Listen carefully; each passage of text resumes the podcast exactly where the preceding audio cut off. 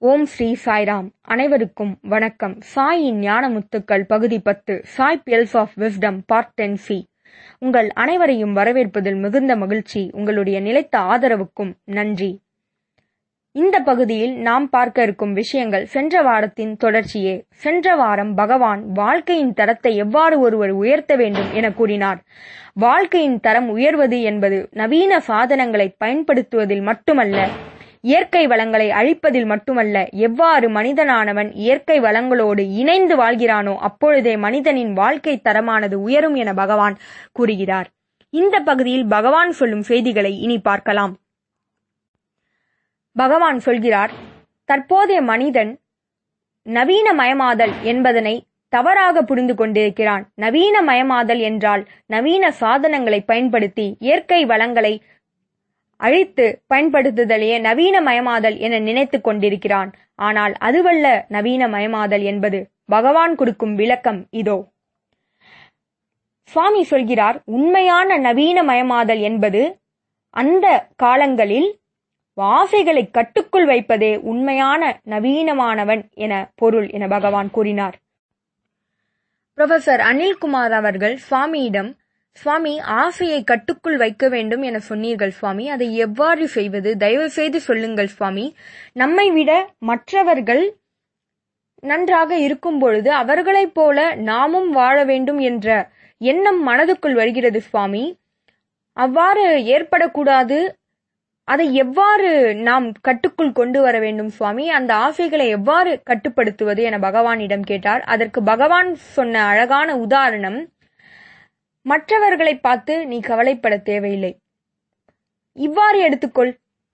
மற்றவர்களிடம் பெரிய கட்டிடம் இருந்தால் உனக்கு வாழ ஒரு சிறு குடிசை இருக்கிறதல்லவா? மற்றவர்களிடம் கார் இருந்தால் உனக்கு கால்கள் கால்கள் இருக்கிறதல்லவா? அதுபோல மற்றவர்களிடம் கார் இருப்பதால் அவர்கள் நிறைய செலவு செய்கின்றனர். பெட்ரோலுக்கு மற்றவைகளுக்கு செலவு செய்கின்றனர். ஆனால் உனக்கு அந்த செலவுகள் இல்லை அல்லவா இவ்வாறு நீ திருப்தியாக எடுத்துக்கொள்ளலாம் என்று பகவான் கூறினார். புரொஃபசர் அனில்குமார் அவர்கள் சுவாமியிடம் மீண்டும் சுவாமி இன்று தொலைபேசி ஃப்ரிட்ஜ் மற்றும் நவீன சாதனங்கள் பலவற்றை மக்கள் விரும்பி வாழ்கின்றனர். இவை ஆசைகளாக நாம் எடுத்துக்கொள்வதா? அதாவது ஆசைகள் ஆடம்பரங்களாக நாம் எடுத்துக்கொள்ளலாமா? அல்லது அத்தியாவசியங்களாக எடுத்துக்கொள்ளலாமா என பகவானிடம் கேட்கிறார். அதற்கு பகவான் சொன்ன பதில் இவை அனைத்தும் இல்லாமல் உன்னுடைய முன்னோர்கள் வாழவில்லையா? இவை அனைத்தும் இல்லாமல் அமைதியாக வாழவில்லையா? சந்தோஷமாக வாழவில்லையா? அவற்றை பயன்படுத்தாமலேயே வாழ்க்கையை மேற்கொள்ளவில்லையா? தற்போதைய நாட்களில் இவை வீண் செலவுகளையே ஏற்படுத்துகின்றன என பகவான் கூறினார். மேலும் சிலர் ஃபைவ் ஸ்டார் ஹோட்டலுக்கு சென்று உணவு அருந்துகின்றனர். ஆனால் அவர்கள் சாதாரண ஒரு உணவையே உண்ணலாமே. ஏன் இவ்வளவு ஆடம்பரம்? இவற்றை கட்டுப்படுத்த வேண்டும் என பகவான் கூறினார். சுவாமி நான் உங்களை பார்க்க வேண்டும் நான் உங்களிடம் பேச வேண்டும் உங்களுடைய தரிசனத்தை பெற வேண்டும் எனக்கு இன்டர்வியூ வேண்டும் என இது போன்ற உணர்வுகள் என்னுள் தோன்றுகிறதே இதுவும் ஆசைகளா சுவாமி? என புரொஃபசர் அனில்குமார் அவர்கள் சுவாமியிடம் கேட்கிறார். பகவான் அதற்கு சிரித்துக்கொண்டே இல்லை ஆன்மீகம் சார்ந்த விஷயங்கள் ஆசைகள் அல்ல என பகவான் கூறினார். சுவாமி எவ்வாறு அவ்வாறு கூறுகிறீர்கள்? என்று அவரிடம் மீண்டும் அனில்குமார் அவர்கள் கேள்வியை முன்வைக்க பகவான் கொடுத்த பதில் ஆசை என்றால் என்ன? உன்னிடம் இல்லாதவற்றை நீ பெற வேண்டும் என நினைப்பதே ஆசை. இல்லையா?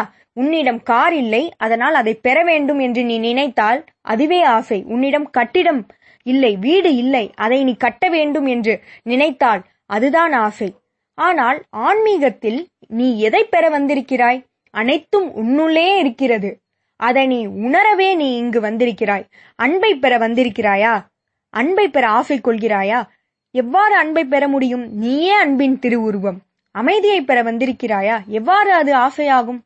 நீயே அமைதியின் திருவுருவம் நீயே சத்தியத்தின் திருவுருவம். இறுதியாக பகவான் கூறியது கடவுளை அடைய வேண்டும் என்று ஆசை கொண்டிருக்கிறாயா? நீயே அந்த கடவுள். ஆகவே உன்னுள் இருப்பதை நீ உணர்ந்து கொள்ளவே நீ இங்கு வந்திருக்கிறாய். ஆதலால் ஆன்மீகம் சார்ந்த விஷயங்கள் நிச்சயம் ஆசையாக முடியாது என்று பகவான் மிக அழகாக விளக்கினார். மேலும் சுவாமி புரொஃபசர் அனில்குமார் அவர்களிடம் திடீரென்று திரும்பி உனக்கேதேனும் இப்பொழுது ஆசைகள் உள்ளதா? என்று கேட்டார். சுவாமி இல்லை சுவாமி எனக்கு ஆசைகள் இல்லை என அவர் கூற சுவாமி அதற்கு நீ இப்பொழுதுதான் இனிப்புகள் உணவு இவை அனைத்தையும் அருந்திவிட்டு வந்திருக்கிறாய். அதனால் உனக்கு ஆசைகள் இப்பொழுது இருக்காதுதான் என்று பகவான் நகைச்சுவையாக கூறினார்.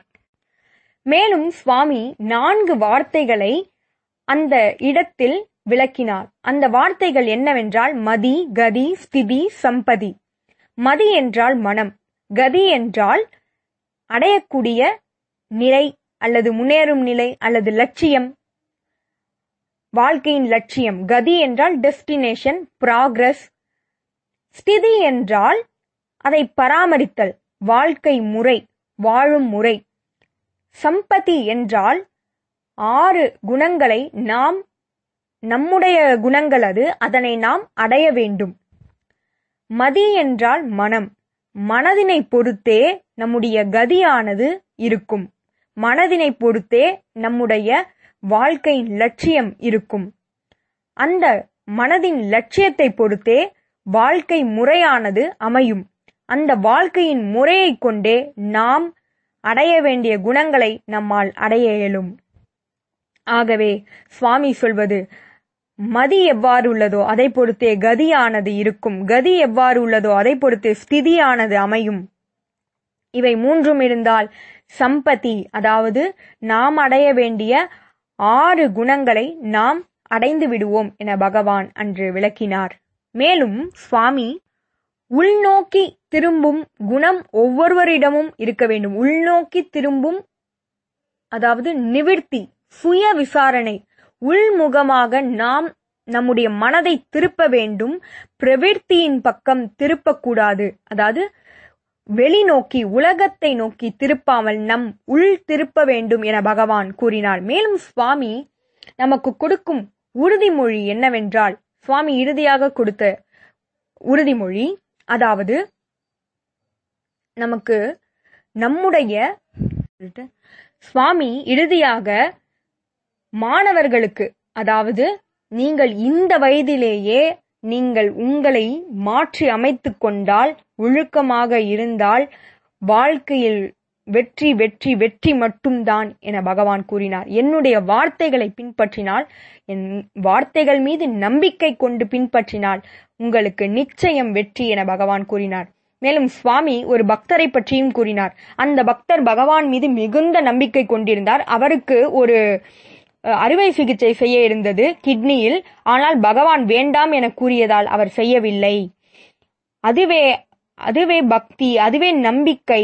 அவர் என்னை என் வார்த்தையை பின்பற்றியதால் அவர் இன்று நலமாக உள்ளார் என பகவான் கூறினார். அதோடு அந்த நாளுடைய உரையாடல் முடிவுக்கு வந்தது.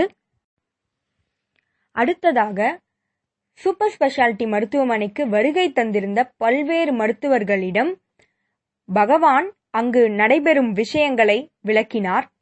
எவ்வாறு இந்த நிர்வாகம் நடைபெறுகிறது? மேலும் எத்தனை உயிர்கள் குழந்தைகள் முதியவர்கள் எத்தனை பேருக்கு இங்கு மருத்துவம் அளிக்கப்படுகிறது? அவர்களுடைய உயிர்கள் எவ்வாறு காப்பாற்றப்படுகிறது? எத்தனை பேருக்கு பயனளிக்கிறது இந்த மருத்துவமனை என்று பல விஷயங்களை சுவாமி அங்கு அவர்களிடம் விளக்கினார். பிறகு புரொஃபசர் அனில்குமார் அவர்கள் சுவாமியிடம் சுவாமி இவ்வளவு விஷயங்கள் இங்கு நடைபெறுகிறது. இவை அனைத்தும் நாங்களும் இங்குதான் இருக்கிறோம். ஆனால் எங்களால் தெரிந்து கொள்ள முடியவில்லை. எவ்வாறு இவை அனைத்தையும் சமாளிக்கிறீர்கள் என்று தெரியவில்லை சுவாமி என்றார். அதற்கு பகவான் புன்னகைத்து உங்களுக்கு வேண்டியவற்றை செய்வது என்னுடைய கடமை அதை கேட்பது உங்களுடைய உரிமை என்று பகவான் மிக அழகாக கூறினார். மேலும் சுவாமி அங்கு பணிபுரியும் மாணவர்கள் சுவாமியின் கல்லூரியில் படித்த மாணவர்கள் மிகவும் உயர்ந்த படிப்பினை படித்தவர்கள் பக்தியின் காரணமாக பகவானுக்காக அந்த மருத்துவமனை வேலைகளை செய்கின்றனர். இதையும் சுவாமி அங்கு கூறினார். இவ்வாறு சுவாமியிடம் சேவை செய்ய அனைவரும் காத்து கொண்டிருக்கின்றனர். இறை அவதாரம் பூமிக்கு வந்தால் இறைவனுக்கு சேவை செய்ய அனைவரும் அங்கு ஓடிச் சென்றுதானே ஆக வேண்டும். இதுபோல பல உரையாடல்களோடு உங்களை அடுத்த வாரம் சந்திக்கிறேன். ஜெய் சாய்ராம்.